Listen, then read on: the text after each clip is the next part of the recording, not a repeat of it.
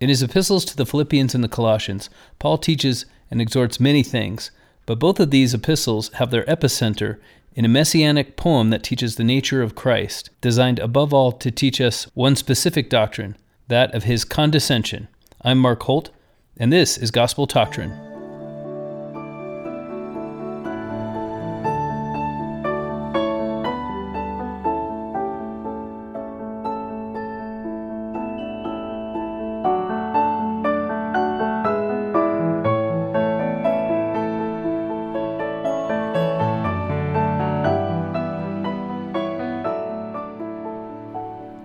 Thank you for joining me for Gospel Doctrine, a podcast where I teach the lessons of the Come Follow Me curriculum of the Church of Jesus Christ of Latter day Saints. Today's lesson, number 40, New Testament, Philippians and Colossians. I can do all things through Christ, which strengtheneth me.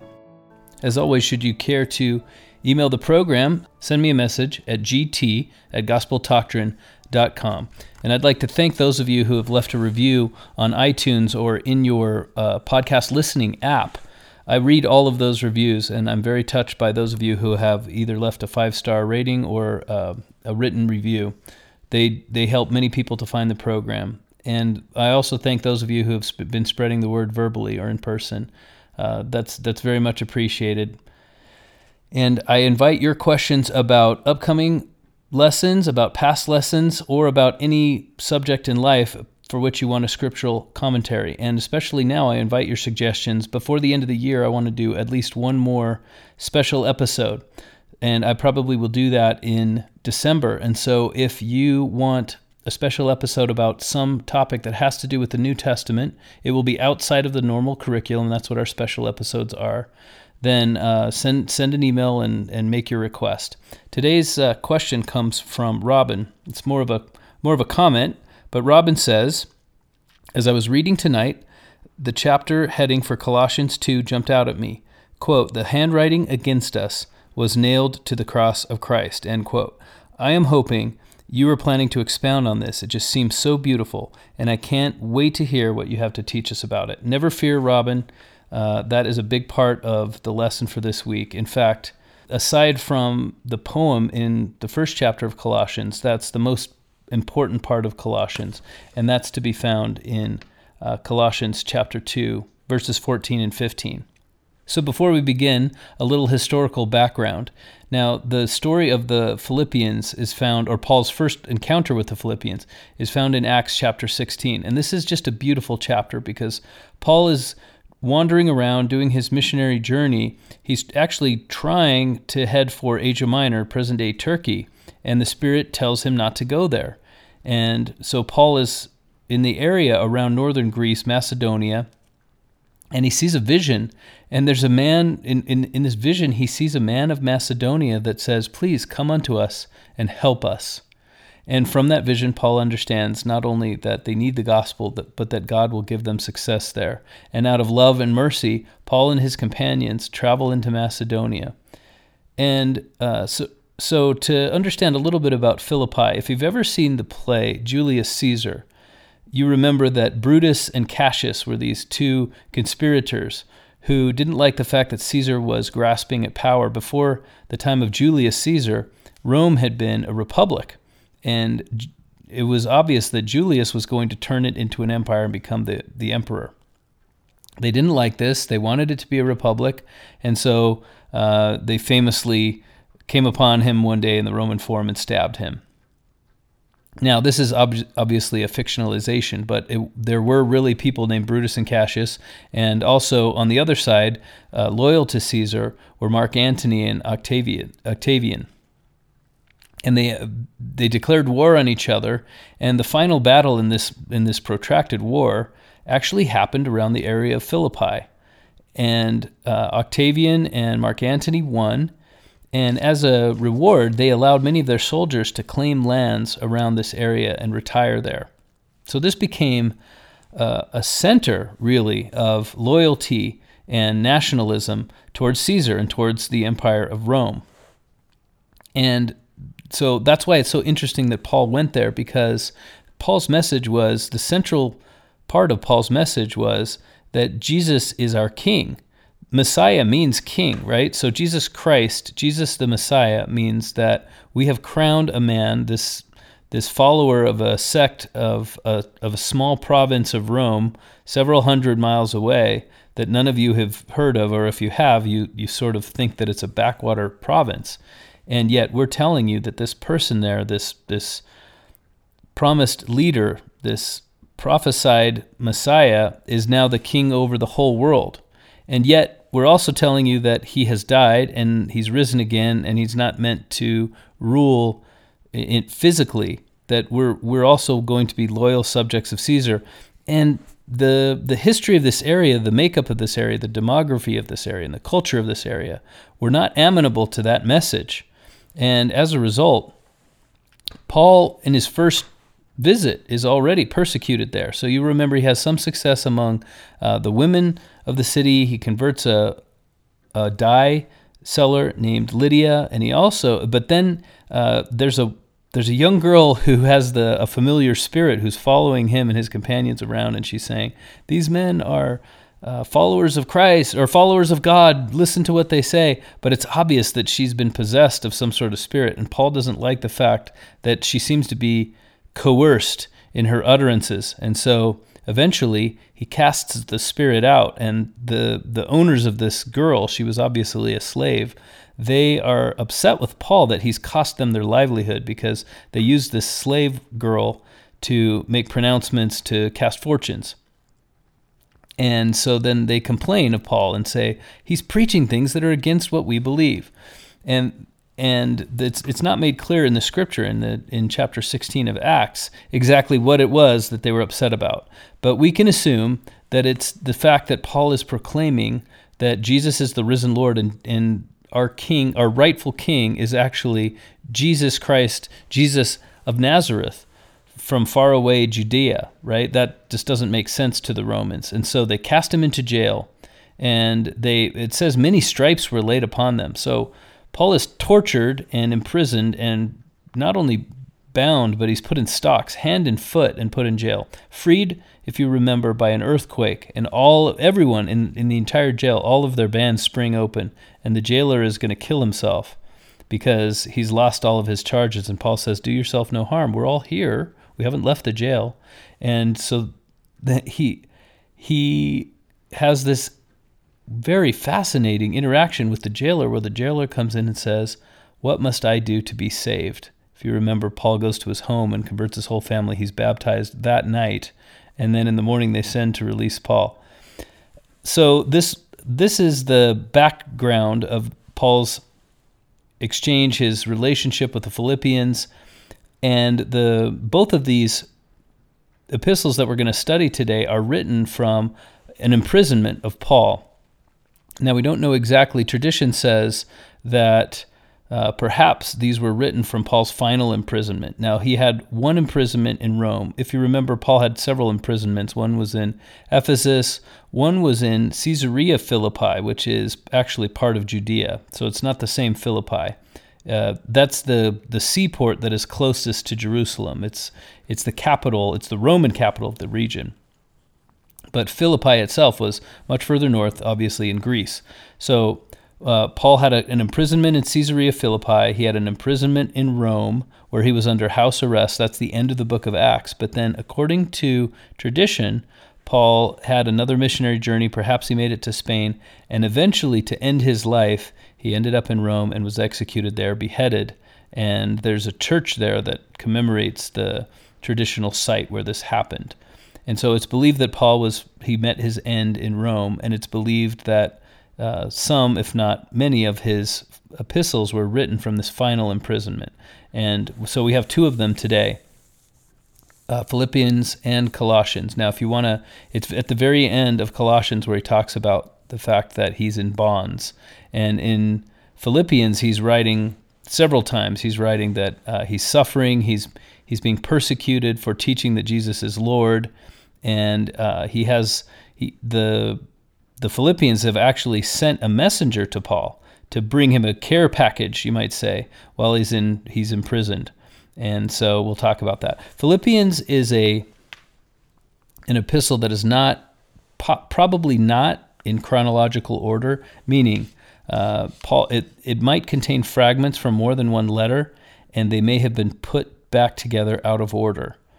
Uh, that's that's the general scholarly consensus, by the way. So there's there's no real way to know. But um, for example, uh, Epaphroditus, the messenger that is sent to bring Paul this care package, uh, in the in the end is sick, but in the beginning he's he's leaving back with a reply, with Paul's thanks and with um, a letter for everyone, and then at the end he's talking about how Epaphroditus is sick unto death. So already we know that chronologi- chronologically this this epistle doesn't quite line up. And so the real way to read Philippians is not necessarily to read it from beginning to end and think that it has one consistent narrative, but instead to understand that it's written in fragments and that we can take each of these chunks as sort of a whole. And they they all rotate around this what I what I referred to in the introduction of, of the episode today as a messianic poem that's found in chapter two. And instead of spending a lot of time breaking apart each of these individual chunks, which I could which we could do and we could spend time on, uh, what we're going to do is briefly cover the the rest of Philippians, and then I'm going to get to this messianic poem. And the reason I'm going to do that is because it makes a perfect bridge to then talk about Colossians, because Colossians also has a very profound and very beautiful messianic poem that that ties in wonderfully with this with the poem in Philippians. And so these two poems are are very similar, and yet um, they have overlap and they also have things that are unique to each. So we'll talk about what the poems teach us about Christ, and then we'll talk about the rest of Colossians. So the poems will sort of be the centerpiece and the main part of what we'll talk about today. So, briefly, we'll cover chapter one. And one of the main ideas in chapter one is that Paul tells these saints, he, he says, Look, I, I believe that the, the sufferings that I've had, including my present imprisonment, have all gone toward actually giving the message that I teach more notoriety. In fact, uh, I can see that the plans of God are being fulfilled by the sufferings that I am engaged in. In fact, uh, Paul at one point says, he says, Look, there are two ways that this could go. I could end up dying, or I could end up surviving and being released and, and being allowed to continue my work and and this is sort of fascinating. It's called what there's a Latin name for it that we'll talk about in a second, but um, it's Paul's desire to die because Paul says actually for me for myself what I would prefer to do is to depart. In other words, to be at the end of my ministry and to leave this life and be together again with Christ. That would be my preference. That would be best for me. But what would be best for you, not necessarily you, the Philippians, but you, the human race, and and it's not pride on Paul's part. He's absolutely right. What would be best for you would be for me to continue my ministry and to convert more people. And either way, God wins. Right? Either way, I win and God wins because it's it's more blessed if I continue on the earth because I know that until the end of my life, m- my entire life is devoted to missionary work. Uh, if you remember, this is actually the the same choice that um, the Nephite disciples made after Christ came and visited them and taught them. He asked them what they would like, and, and some of them said, You know, when my life is over, I want to come and be with be rejoined with you in your kingdom. And some said, We want to tarry on the earth because we know that'll be better for the earth, and even though it's harder for us. And uh, so interesting that that Paul is also expressing that there are two ways that his calling could go and the end of his calling could come. So that's kind of the point of chapter one is that Paul says, no matter what should happen to me or what should happen to any of us, uh, if if we remain faithful to the light that we've received and to the gospel of Christ, then Christ wins and we win. And this uh, this desire that Paul had to to leave this life is called his cupio dissolvi. This is actually a Latin phrase, even though this is written in Greek, and it's the, the translation of that is I wish to be dissolved. Cupio dissolvi. I wish to be dissolved. I wish to have my life ended. And uh, so I'll read you that verse very quickly. Actually, several verses starting in verse 20. according to my earnest expectation and my hope that in nothing I shall be ashamed, but that with all boldness as always, so now also Christ shall be magnified in my body, whether it be by life or by death. In verse 21, for, for to me to live is Christ, and to die is gain. But if I live in the flesh, this is the fruit of my labor. Yet what I shall choose I wot not, for I am in a strait betwixt two, having a desire to depart, and to be with Christ, which is far better. Nevertheless, to abide in the flesh is more needful for you. So there, there's his his expression of the, the two ways that his life and his ministry could go. Now, in chapter two, as Paul often does, he calls for unity among the saints in Philippi, and uh, he has this wonderful poem that we'll discuss at the end. And after the poem, he says, um, Wherefore, my beloved, this is verse 12 of Philippians chapter 2. Wherefore, my beloved, as ye have always obeyed, not as in my presence only, but now much more in my absence, work out your own salvation with fear and trembling. For it is God which worketh in you both to will and to do of his good pleasure. I just wanted to talk briefly about these two verses because they, they seem to be in contradiction. And it, and it gives rise to a great number of misunderstandings in the Christian world about what it is, how it is that we have salvation. So, on the one hand, in verse 12, Paul says, Work out your own salvation with fear and trembling. And then in verse 13, Paul says, For it is God which worketh in you, both to will and to do of his good pleasure. In other words, uh, not only do, do, the, do your actions come from God, but the very desire for your actions come from God. So, how do we reconcile these two verses? How do we make it make sense that we have to work out our own salvation and that it is that everything good that we do or even want comes from God?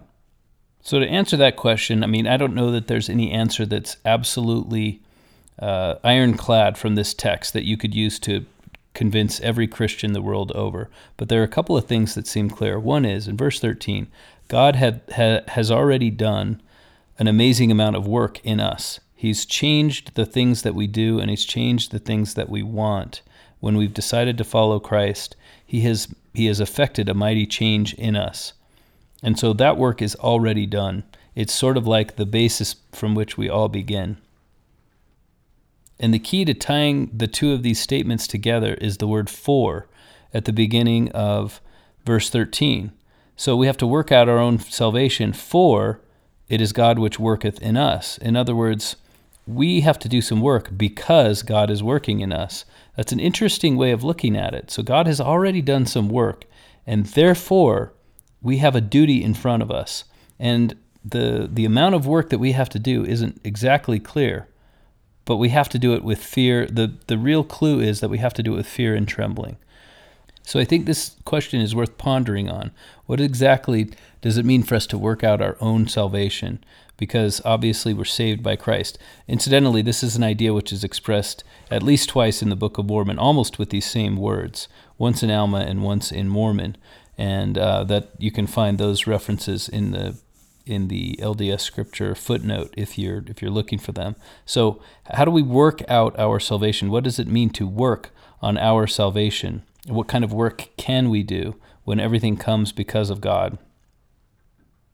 Now, in chapter 3, Paul uh, gives us another example of something we've, we've heard now many times, which is uh, sort of a mediation in this ongoing conflict between uh, the Jews, the people of the circumcision who'd converted to Christianity, and those who had not converted first to Judaism before becoming Christians.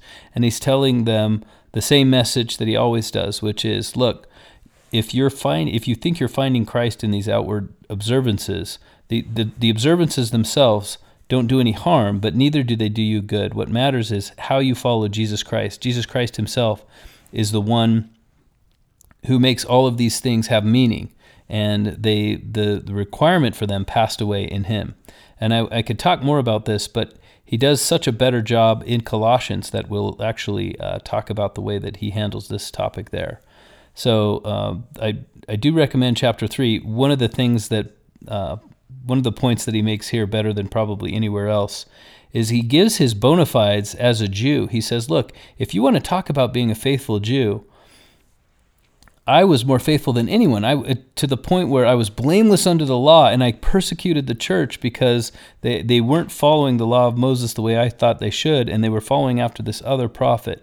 And so, if you think that there's anybody who could tell you what it means to be a faithful and observant Jew, that person is me.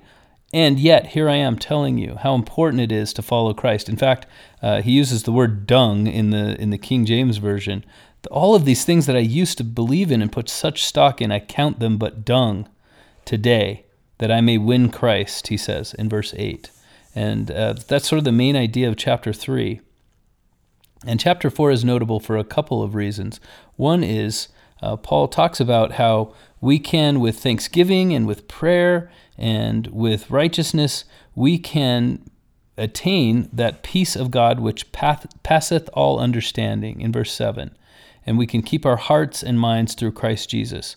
And then uh, the for Latter Day Saints, the next verse is significant to us because um, the 13th article of faith, uh, many, which many of you can recite from memory, has its origins here. Uh, we believe in being honest, true, benevolent, chaste, and doing good to all men. All these things come from verse 8, uh, from the more accurately from the Joseph Smith translation of verse 8. And in one point it says, We uh, indeed we may say that we follow the admonition of Paul, and that admonition is found here. The point of the admonition is that we don't believe all things are found in the scriptures or in spiritual teachings. We believe that we can find good things in every walk of life. We can, we can find them in work. We can find them, as, as Joseph Smith later would put it, out of the best books, we can find words of wisdom. And so there are wonderful uh, proceeds from God's creation to be found in, in all of life's endeavors if we're looking for them. Anything that is just, anything that is of good report, it actually is part of God's creation and it and it tends to testify of the goodness of God and the power of God and the fact that God's gifts are myriad and they're and they're constantly manifesting themselves in our life. And so that's the that's the point of verse eight. That's the point of the thirteenth article of faith. Uh, so those verses seven and eight are two significant verses for Latter Day Saints. So that's kind of the rest of the book of Philippians. Now let's go back to chapter two and examine this messianic poem. So the poem itself begins in uh, verse six and continues until verse eleven. I'm going to read it first in the King James Version, then we'll read it in another translation. We'll get uh, a sense of what's being communicated here, and then we'll talk about the main idea and what other scriptures. I have a ton of scriptures that I want to address that Paul is bringing in and by reference, he's incorporating by reference into this letter. Uh, okay, so it, there's an introduction in verse 5, but it's not part of the poem. Let this mind be in you, which was also in Christ Jesus who, this is verse 6 now, this is the beginning of the poem, who, being in the form of God, thought it not robbery to be equal with God, but made himself of no repu- reputation, and took upon him the form of a servant, and was made in the likeness of men. And being found in fashion as a man, he humbled himself, and became obedient unto death, even the death of the cross. Wherefore God also hath highly exalted him, and, and given him a name which is above every name that at the name of Jesus every knee should bow, of things in heaven, and things in earth, and things under the earth, and that every tongue should confess that Jesus Christ is Lord to the glory of God the Father. So this this poem, if you could sum it up in one word, that word would be condescension. So today the word condescension has a different meaning than it used to, right? If we say that someone is being condescending, what we're saying is that person thinks he's better than me and He's he spoke to me in a condescending tone as if he's pretending that we're equal, but I can really tell he doesn't think we're equal. That's not what it's always meant. In fact, if you've ever watched the movie or the show Pride and Prejudice, there's a particular character in there. He's sort of a humorous clergyman, and he always talks about the condescension that he enjoys from his noble patroness, the Lady Catherine de, de Bourgh. And the point is that this noble woman has agreed to invite him to dinner, to socialize with him, and so he enjoys her condescension. She is above him in social station, and this wasn't as offensive an idea in that century, in the 19th century England, as it as it would be today. Today we believe all, all people are equal, but back then they felt like noble people were above them, and so if if someone was willing to spend time with them, wow, that was condescension. That was amazing. So that's kind of the idea of the condescension of God. Jesus Christ truly is above us. There's no uh, pretense in it, and there's no actual false pride in the fact that Jesus is above us, and yet he was willing to make himself one of us. Jesus Christ is God. That and Paul is making that clear. Okay, so first of all, uh, when he says being in the form of God, so there are a number of ways that this this verse could be rendered. Uh, I'm going to read you now from the New International Version. This is again Philippians chapter 2, verses 6 through 11. Uh, Jesus Christ, who, being in very nature God, did not consider equality with God something to be used to his own advantage. Rather, he made himself nothing by taking the very nature of a servant, being made in human likeness. And being found in appearance as a man, he humbled himself by becoming obedient to death even death on a cross. Therefore, God exalted him to the highest place and gave him the name that is above every name, that at the name of Jesus every knee should bow in, in heaven and on earth and under the earth, and every tongue acknowledge that Jesus Christ is Lord to the glory of God the Father. So, uh, in in the King James version, we have in verse six, who being in the form of God and in, uh, in the New International Version, we have who being in very nature God. Uh, the word in Greek is homoioma, which is the likeness. It there is uh, a little bit of difficulty and a little bit of risk in saying uh, this is a word that would have been used in the Old Testament because, as, as we've talked about many times, New Testament is Greek. And for us to say, well, we know the equivalent word in the Old Testament there's a little bit of risk there because we, we're not 100% sure that we'd get it right. But if you remember, Adam was made in the likeness of God. And when he was made in the likeness of God, so in the image of God, that we, we believe that this, this Hebrew word that's used in the book of Genesis and elsewhere in the book of Daniel, for example, when there's an image that they're called upon to worship, same word, this image, this likeness, is uh, the same idea. This this is what this is the idea that Paul is bringing in. So when he says Christ was in the likeness of God, uh, he's his readers are going to hear this echoes of this passage from Genesis chapter 1 where humans are created in the likeness of God and they're given a charge and that charge is that they are to rule over, have dominion over the world and they are given their their very nature is to reign. The nature of man and woman is to reign in the earth and have stewardship and dominion over all of God's creations. And so that's what is being said about Christ here. And then it's also being said, it's one step further, right? Because that phrase is followed by the phrase, He thought it not robbery to be equal with God. Or in uh, in the New International Version, he, he did not consider it equality with God something to be used to his own advantage. Now, the word um, something to be used to his own advantage is actually has one word in, in Greek, which is harpagmon. Now, this word can be translated in a couple of ways. One is something to be grasped at, and the other is something to be exploited. And those those two different translations have two shades of meaning. In one sense, or in one case, equality with God would be something that Christ already enjoyed. So if we translate it as uh, he didn't see equality with God as something to be exploited or used to his own advantage, then Christ already had equality with God, but he's not going to rest on his laurels, you might say. He's going to be willing to come down to earth in the form of a man, even though he's equal with God, he's not going to use it to his advantage. If we translate this as uh, Christ did not consider equality with God as something to be grasped at, then the meaning is he didn't already have equality with God, and he he could have reached for it, but instead he humbled himself. So there's a little bit of controversy there among Christian scholars about whether Christ was equal with God before he came down to earth. But this is actually one of the few places where it talks about the premortal existence of Christ and the fact that Christ was co eternal with God and that he had some relationship with God that had a negotiation involved. In any case, everyone agrees that after Christ's ministry, he was equal with God. Uh, in, in verses 9 and 10, therefore God exalted him to the highest place and gave him the name that is above every name.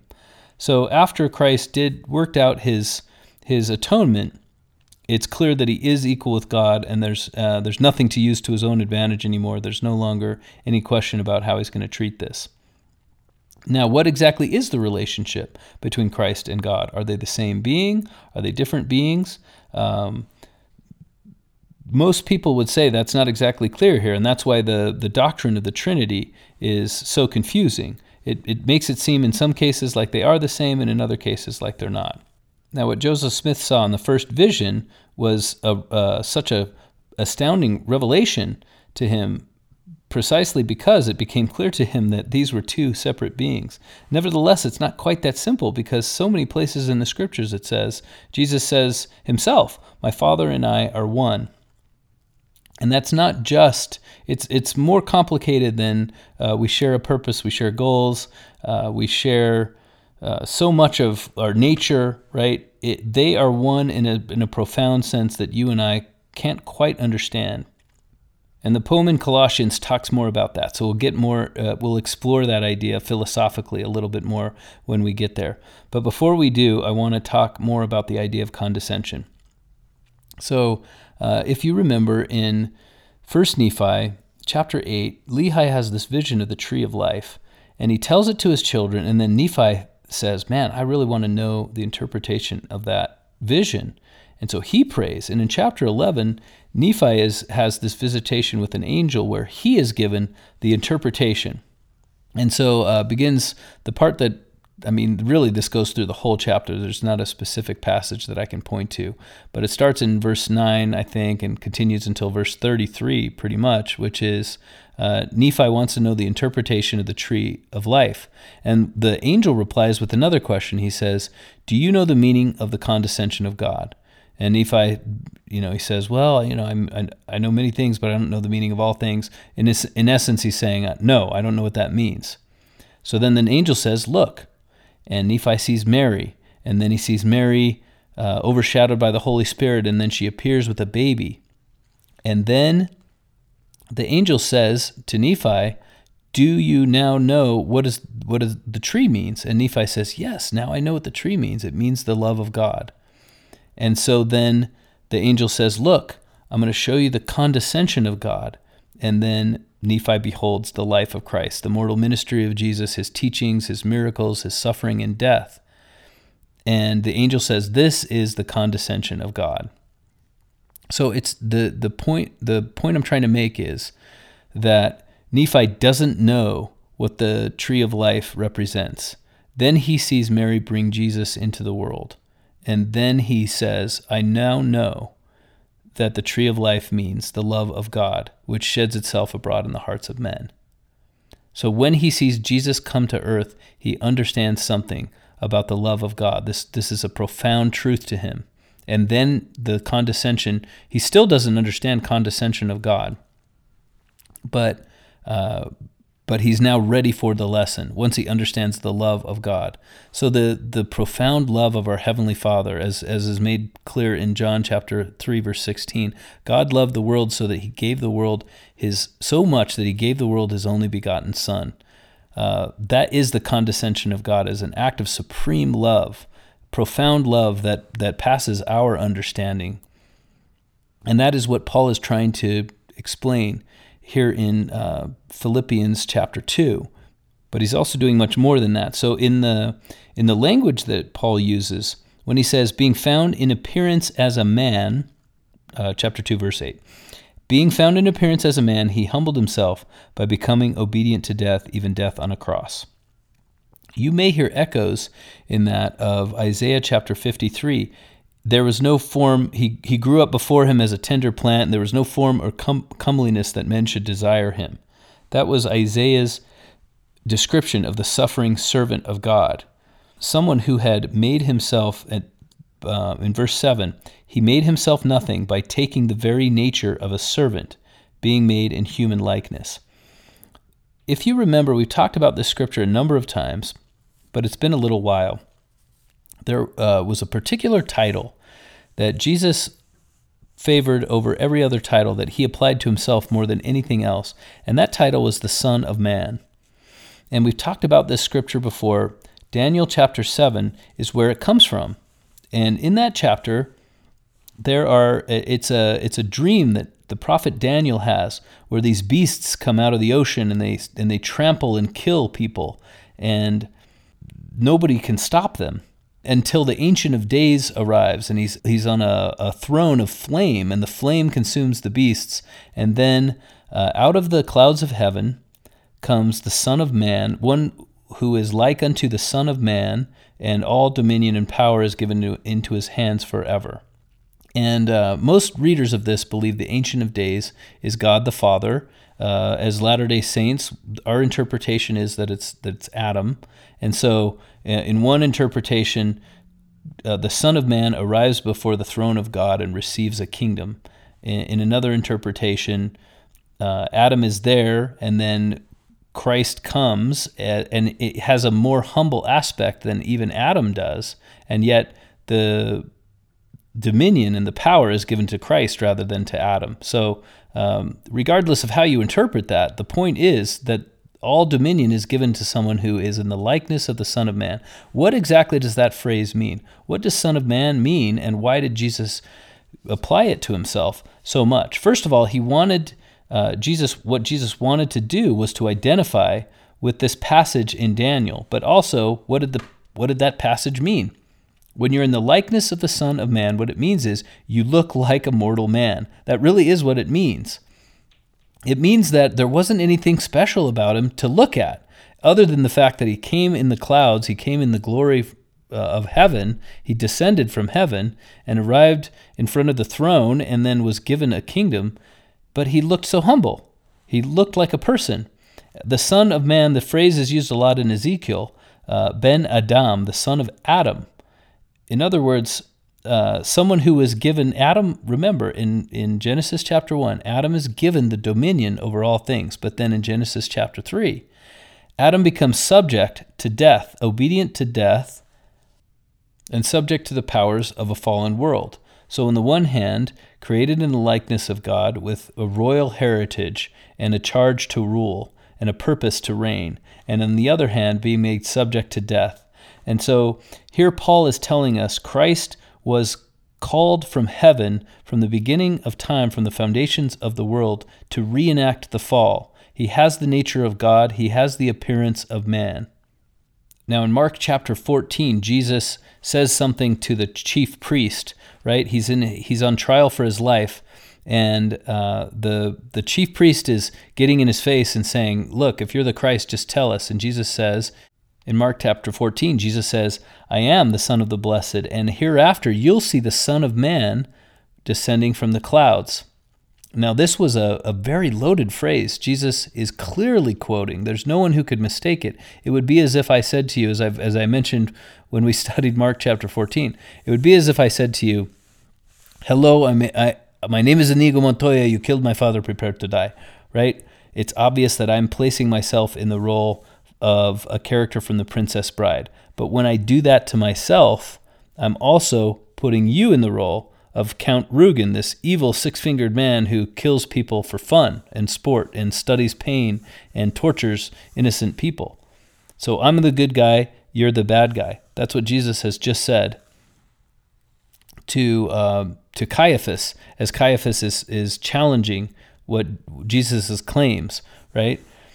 And so Caiaphas is totally scandalized that Jesus would take upon himself the identity of this Son of Man from Daniel chapter 7. So, what is Daniel chapter 7 about? Who are these beasts that come out of the, the ocean and trample everyone around them? Well, they are the kingdoms of men. And not only are they kingdoms of men, but they're kingdoms of men that act in a certain way. they act unjustly. And Jesus showed that the, the people who were condemning him were these beasts. That's what he was saying is, I'm the Son of Man, and therefore you're the beasts who've been trampling, and who will eventually be consumed in the flame that comes out from the throne of God. And this was so offensive that they all immediately condemned him to death. They didn't need to hear any more witnesses. When Jesus uttered these words, they were upset. They they tore their clothing, they spit on him, and that was the end of the trial of Jesus, as unjust as it was. The ironic thing is, they immediately went in in acting in the way that they were acting, they immediately proved his point.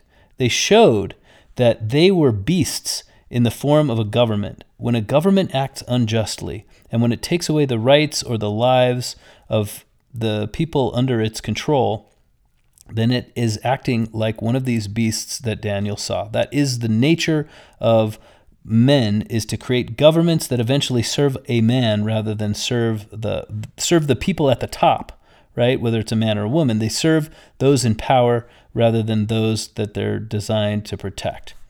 And Jesus Christ, God on the other hand, when when they rule, then it's completely just. It's a perfect government and that is uh, shown by the even though that Jesus appears in the form of a man, he has a dominion that will never pass away. As Paul says, because he was willing to humble himself, then God will exalt him higher than everyone, and at his name every knee shall bow and every tongue confess that he is the Lord to the glory of the Father. Okay, so that's Philippians, that's the messianic poem in Philippians. Now we switch over to Colossians chapter 1. And this poem is found uh, from verse 15 through verse 20. And uh, we've talked about parallelism many times, where the same message will be communicated twice using slightly different words. And this is a parallel poem. So if you uh, you can kind of read it, and you, you might call them stanzas. You can kind of read it in three verse chunks. Um, first of all, it talks about Christ as the creator of all things, and that's the first stanza. And then it talks about Christ as or the physical creator, right? He he brought the earth into existence. And then the second stanza is Christ bringing spiritually everything back into perfection or back into union with God, creating us again. So obviously, one is the creation and one is the atonement and the spiritual creation. This idea was expounded upon in uh, a 1993 talk by uh, by our current prophet, then elder Russell M. Nelson, and I believe it was called uh, "Constancy Amid Change." And he he mentions the three pivotal events of spirit, human spiritual history: the creation, the fall, and the atonement. Each is a different type of creation of God, and that's what Paul is doing here. He's saying Christ was the the creator of all things, but then he was the means by which God was able to reconcile, bring us all into one, and therefore create us again because we needed to be created again. We needed to be perfected. Okay, I'm going to read this poem to you now. This is the King James Version Col- uh, Colossians 1, verse 15 through 20. Who is the image of the invisible God, the firstborn of every creature? Now, before we go any farther, I, uh, I want to mention the fact that the Gospel of John had not yet been written. But if John, let's say that John had a PhD in writing Gospels, right? John was obviously brilliant. His Gospel is astounding in its organization, in its structure, and in its eloquence. Um, but if John had a PhD in writing Gospels, this is where he got his master's, where John talks about in the beginning was the Word, this is either where he got some of those ideas or he was at least highly influenced by the writings of Paul to the Colossians, this particular messianic poem, uh, because I'm going to compare some of this, uh, this language. In the beginning was the Word, and the Word was with God, and the Word was God. Now, the Logos in Greek is was been translated as Word, but it means many things, and, and specifically, it means that aspect of God that can be seen and experienced by humans. Because God is inscrutable, God is invisible to man. This was the Jewish belief. Okay. So now we're back to Colossians 1, verse 15. Jesus Christ, who is the image of the invisible God, the firstborn of every creature. You can you can very clearly see the first couple of verses of the of the Gospel of John in that verse alone. Uh, we continue, and you'll and you'll continue to see this parallel here. For by him were all things created that are in heaven and that are in earth, visible and invisible, whether they be thrones or dominions or principalities or powers. All things were created by him and for him, and he is before all things, and by him all things consist. Okay, in other words, without him was not anything made that was made. Okay, this is very similar language to John chapter 1. Jesus Christ was the creator, and he is part of God. He is an aspect of God. He's the part of God that we can experience. This is again another expression of the idea of condescension that Jesus came from heaven where he lived with God, he enjoyed uh, a coexistence with God that is the nature of which is beyond our current understanding, and at some point he expressed a willingness to to for Christ, willingness and duty were one and the same thing, right? It's it's all comes out of the love of God. The fact that he knew that there was a need for us all to be reconciled to God his decision was already made. He knew that it would involve leaving the presence of God for a time. He knew that it would involve taking upon himself the, the, the flesh of a man and reenacting the fall, and thereby becoming subject unto death. And but he also knew that he was the only person that could undo the effects of the fall and walk back into the presence of the Father and take us all with him. And so this first part of the poem is expressing that Jesus was the creator and that really the story of the relationship of God to his children is about Jesus. Then in verse uh, 18, he is the head of the body, the church, who is the beginning, the firstborn from the dead, that in all things he might have preeminence. Okay, so now we're talking about Jesus bringing, uh, walking back. He he walked into creation, became subject to death, and now he's walking back out of it. For it pleased the Father that in him should all fullness dwell. That's verse 19 of, uh, of Colossians chapter 1. And having made peace through the blood of the cross, by him to reconcile all things unto himself. By him I say, whether they be things in earth or things in heaven. Now you may recognize that also in the other messianic poem in Philippians, it talks about things in heaven and things in the earth and things under the earth. And uh, if, in case you're wondering, things on the earth are terrestrial in Greek, things in heaven are celestial, and things under the earth, actually, there's a name called tellus, which was uh, a Latin word meaning the ground or something that was uh, under the ground. Uh, it's sort of synonymous with the kingdom of Hades. And we don't we don't actually know there's it's not given in any of the scriptures that talk about the celestial kingdom what its etymology is uh, but it's interesting that Paul is talking about the three kingdoms of glory as he talks about the fact that Christ will be Lord of all. Okay, I'm going to read this poem again, this time in the Good News translation. This is in uh, Colossians chapter 1, verse 15. Christ is the visible likeness of the invisible God. He is the firstborn Son, superior to all created things. For through him God created everything in heaven and on earth, the seen and the unseen things, including spiritual powers, lords, rulers, and authorities. God created the whole universe through him and for him. Christ existed before all things, and in union with him all things have their proper place. He is the head of his body, the church. He is the source of the body's life. He is the firstborn Son who was raised from death, in order that he alone might have the first place in all things. For it was by God's own decision that the Son has in himself the full nature of God. Through the Son, then, God decided to bring the whole universe back to himself. God made peace through his Son's blood on the cross, and so brought back to himself all things, both on earth and in heaven. This expresses very similar ideas, but in a little more contemporary language. That uh, on the one hand, God created everything through Christ, and then he brought us all back to him through Christ. So, created us in what Elder Nelson called a paradisiacal creation. and then redeemed us in what Elder Nelson called an immortal creation. Another point that I'll make is uh, when, when God makes peace with us through the, uh, the, verse 20, uh, this is now Colossians chapter 1, verse 20, having made peace through the blood of his cross, by him to reconcile all things to himself. This is uh, now now Paul is calling in imagery from the temple because we are made one with God in Hebrew philosophy by the blood of the lamb that is shed on the day of atonement.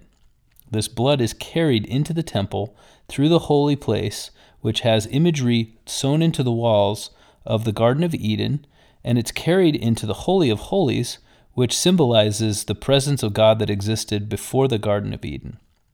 So we travel from an earthly place to a, a, paradise, a place of paradise and creation, to a place of glory and celestial dwelling with God.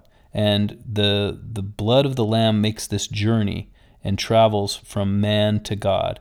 And it travels through this shared space, which is the temple. So, in these short six verses, Paul is explaining that Jesus Christ is our Creator, that He's our Redeemer. He's the means by which, and not only is He one with God, but He's the means by which God will redeem us, and He is the truth to which the temple pointed all along. The temple was the type, and Jesus Christ is the underlying meaning. The temple was the form, and Jesus is the substance. One more point I'll make about uh, this, this particular poem. In verse 19, it pleased the Father that in him should all fullness dwell. Now, that word dwell also shows up in John chapter 1. Remember, in John 1, uh, John says that the Word was made flesh and dwelt among us. Now, the word dwell in John 1.14 is eskenosin, which means to encamp. Uh, literally translated, it means to have one's tabernacle. So if if Christ dwelt among us, he had his tabernacle here with us. This is what John says. And he's getting this idea from Paul. You, it, you can see it so clearly as we discuss it. So here in Colossians 1:19, the word that is na- that is here translated as dwell is katoikeo, which means to live permanently. The, the way that the King James Version res- renders this is, It pleased the Father that in him should all fullness dwell. But let's read it again in the Good News Translation. It was by God's own decision that the Son has in himself the full nature of God. They don't use the word dwell in this translation, but the word dwell does exist in the Greek, katoikeo, which means to live permanently, to be exactly at home. God dwelt in Christ. The Father dwelt in Christ in this way, in the permanent way. God, God the Father is exactly at home in Christ. The nature of God and Christ have the same nature. And the way that Christ lives with us is that he encamps with us. He has his tabernacle with us. And this tabernacle is shared space, it's the overlap between heaven and earth. And so that should tell you a, little bit about the nature of condescension. That Christ is truly at home with God. He lives permanently with God and he has the fullness of the Father, and yet he encamps with us.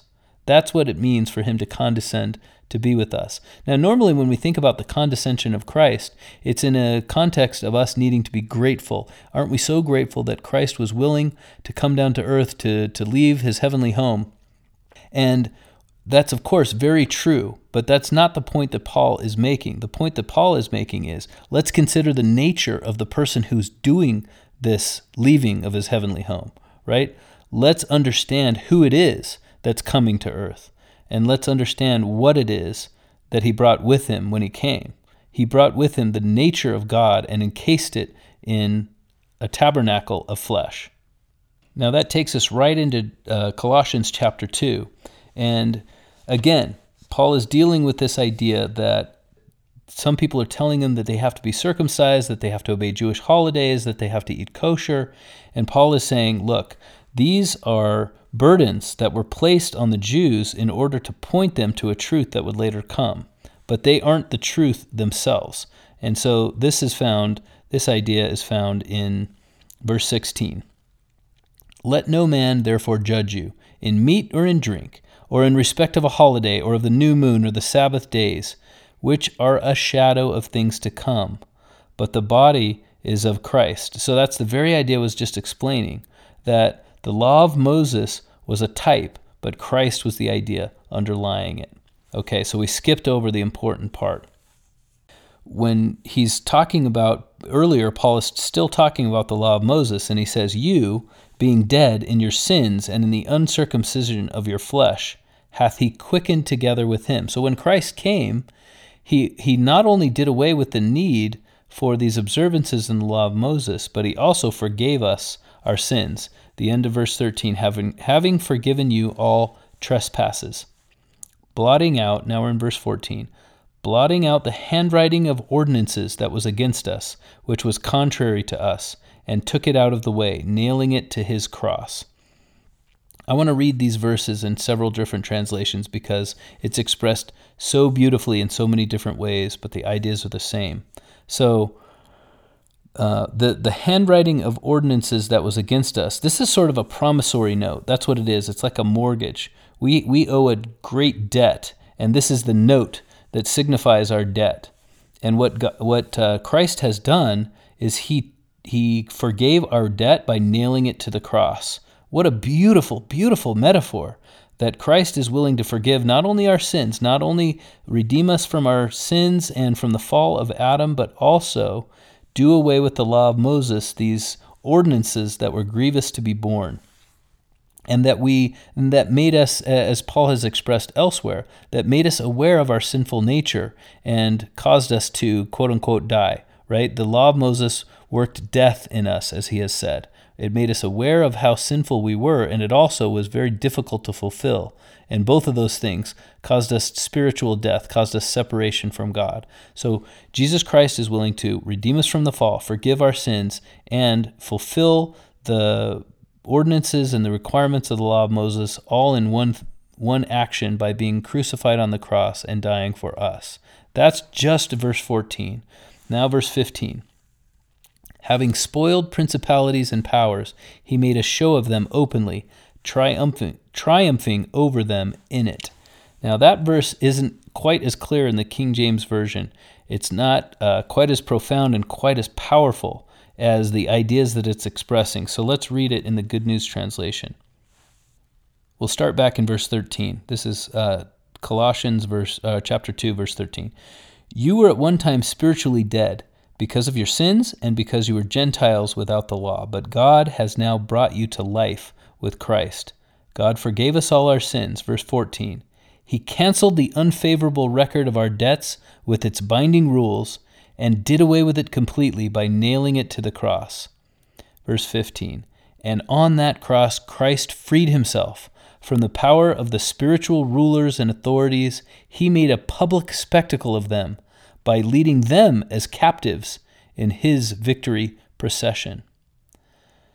Now, this is a powerful statement about Christ's, if, you, if you've ever heard the term Via Dolorosa, about Christ's walk where he carried the cross and he went to Golgotha and he was crucified. This, this translation is calling that his victory procession. And why would that be true? For a clue about why that's the case, the, that now you understand why I spent so much time talking about Daniel chapter 7. Because what happened was Jesus called Caiaphas. He said, You're the beast, and I'm the Son of Man. In the reenactment, in the story of, in the vision, the metaphor of Daniel chapter 7. And Caiaphas didn't understand it, but then he immediately acted to abrogate his own laws, his own charges over, under the law of Moses. In order to condemn a prisoner to death, they had so many different strictures that they had to obey, and they obeyed none of them. They condemned Jesus in spite of all of the ways in which it should have been prevented by the law. And in so doing, he proved that Jesus was talking about him when he called him the beast when he said, I am the Son of Man, and thereby implication called his government, the beast, called the Sanhedrin a beastly government, a government of men, an evil government, a corrupt government. And so when Christ was killed, that was him being crowned. That is the point of Daniel chapter 7, and that is why Christ used that, that phrase right before his condemnation. And the same thing happened with Pilate. Pilate pretended that he was freeing himself from responsibility. But nevertheless, he was the only one who could have condemned Christ to death. He said, I find no fault in this just man. Nevertheless, I am going to now send him to be executed. Therefore, because I find no fault in him and am still willing to kill him, I also am falling into the definition of a corrupt government of man. And so, what was Christ doing is he's walking to his place of execution, but he's exposing the fact, the beastly nature of the governments of men and and the the Hebrew Sanhedrin and the prefecture of Rome in particular. He was exposing them and therefore triumphing over them. He was never meant to conquer them physically. What he was meant to do was to show everyone this is the way that God rules. It's an upside down kingdom. It's weakness, it's meekness, and it's humility instead of power and strength and force. And here is what a beastly man made government looks like. So I'm going to expose the nature of God and I'm going to expose the nature of man in my victory procession towards the cross. And then when I die for all of you, I'm going to take all of your debts and I'm going to nail that to the cross and, dis- and thereby destroy it. It'll be gone forever. And in so doing, as Paul is saying, Christ will unify all of us with God again. We don't have to be subject to beastly governments. We don't have to treat each other in unjust ways, in corrupt ways, in selfish ways. We don't have to give way to this beast within all of us that would take advantage of others. So Christ had the nature of God within himself, and he was unwilling to take advantage even of that greatest of strengths. Instead, he sacrificed it and took upon him the flesh and reenacted the fall and then reversed it. These, this is the combined meaning of these two poems in uh, Philippians chapter 2 and Colossians chapter 1. And then the culmination is in Colossians chapter 2, where Paul calls the, the Via Dolorosa, the, the execution of Christ, he calls it his victory procession. And he says he led them captive. And it was because he was exposing, he was exposing the truth. Uh, if you've ever seen the movie, this is an M. Night Shyamalan movie and you may or may not be a fan. He's a filmmaker, but uh, a few years ago, many years ago, there was a, a movie called Unbreakable. And uh, if you want to skip the next minute or so, I'm about to give you some spoilers about that movie. But um, there's a, there's a character, a main character, who's got very fragile uh, constitution. They call him Mr. Glass because his bones, he has this condition where his bones break easily. And at the end, we discover he's he he knows if I'm so weak, there's got to be someone who's correspondingly strong. That's his belief. And therefore he kills people, he causes disasters in order to find a superhero. It's actually a superhero movie, and at the end you discover, and and uh, Samuel L. Jackson, who's this evil character, he says, "Now that I know who you are," when he finds Bruce Willis, who's the superhero, says, "Now that I know who you are, now we can finally realize who I am. And that is uh, that is exactly what Paul's doing. I, I, I bring in that example to illustrate the point. Now that we know who Christ is, the Son of Man, we can know who everyone else is. That's what a victory procession means.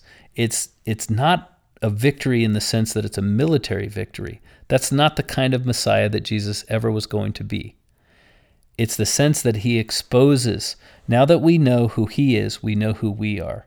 We are the people who need the redemption of a Messiah who's willing to reconcile us with God and bring us back through a temple like experience where the blood of the lamb it justifies us and it unifies us with God and exalts us so that we can once again live with him.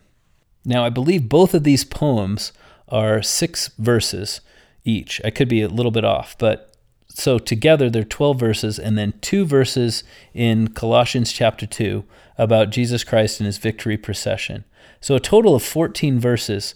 Paul has not only pulled in several chapters of the Old Testament and uh, by reference and incorporated their ideas into his teachings, but he's also taught the entire plan of salvation and the gospel and explained the nature of Christ and the condescension of God.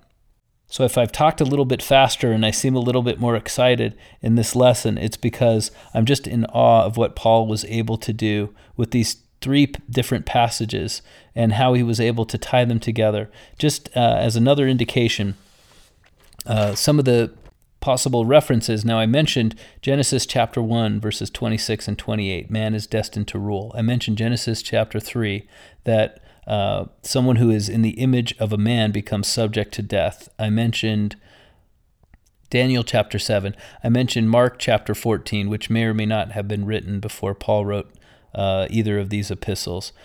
I, I mentioned John chapter 1, which was definitely not written yet. In addition, it's probably true that Paul was uh, pulling ideas from the eighth psalm, which is another, uh, along with Genesis chapter 1, it's another expression of the idea that the Son of Man has dominion over the earth. And the second psalm is a chapter, is a, is a scripture where God gives the fullness as, uh, as he expresses in in verse 19 that God gives the fullness to his son. He, he gives of his fullness, and it's found then in his son. And David sings about that in the second psalm. So not only are these poems saturated with testimony about the love of Christ, but they're also steeped in the history, knowledge, and in a deep understanding of the Hebrew scriptures. So now Paul continues his epistle to the Colossians, right? He's he's testified powerfully of Christ, and then he he finishes chapter two by saying, "You've died with Christ, and you're set free now. Uh, you you the Colossians that." Um, in fact, Paul never actually met the the dwelt the people who dwelt in Colossae. It was close to Laodicea, which is a city that he did visit. But he's writing to people that he didn't personally teach. But he's saying, look, before you learned about Christ, what were you worshiping? You were worshiping Zeus, you were worshiping Aphrodite, you were worshiping Mars, you were worshiping all of the things of this world, you were idolaters. And so when he says the ruling spirits of the universe or the elemental spirits, he's saying you don't you're no longer polytheists. You when you started worshiping Christ, uh, he set you free from all of this sinful sort of idolatry that you were following. So why are you still living? Why are you still acting? Why are you still looking back as if you belong to this world? Why, do, why are you obeying things? Why are you worrying about people putting strictures on you that exist under the law of Moses? You're free in Christ.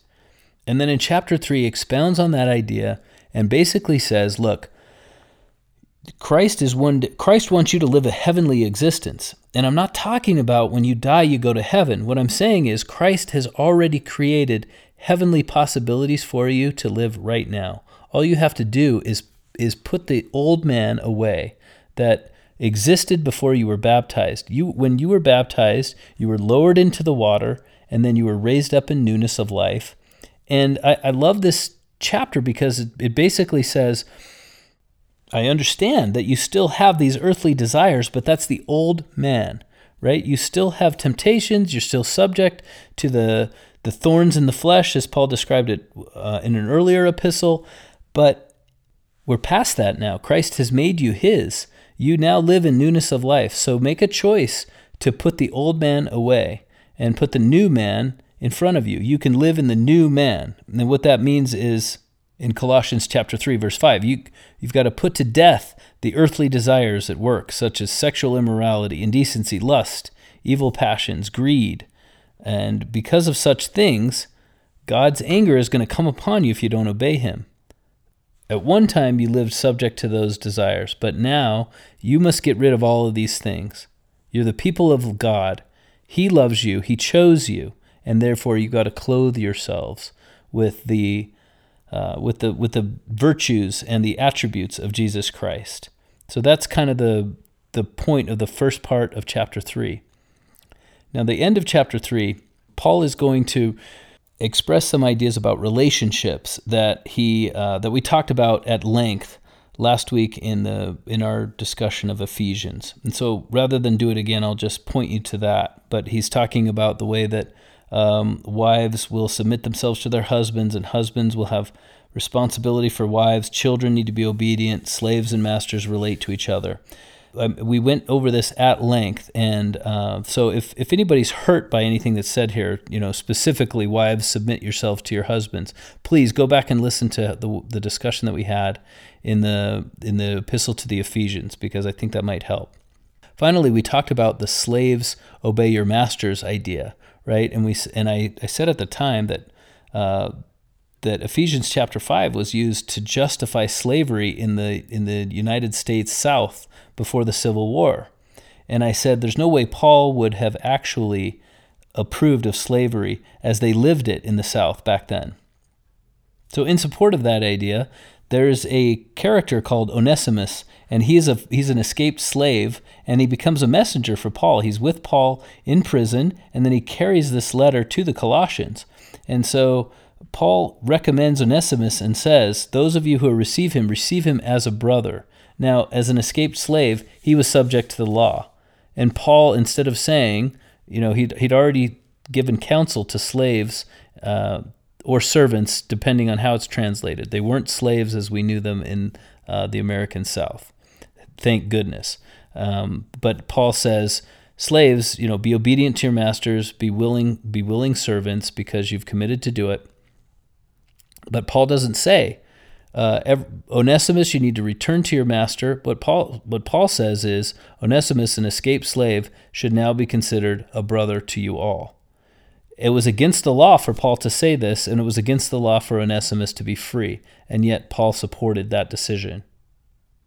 So that's just one more piece of evidence that when we think we understand what's culturally, culturally going on, we have to make sure that we're looking very carefully at everything that's happening. So, Paul, on the one hand, seems to support the institution of slavery as was practiced in ancient Greece, and then on the other hand, uh, seems to, to be against it. So, we have to make sure that we're capturing Paul as he really was and not Paul as he seems to be, or that, that Christian detractors would make him out to be.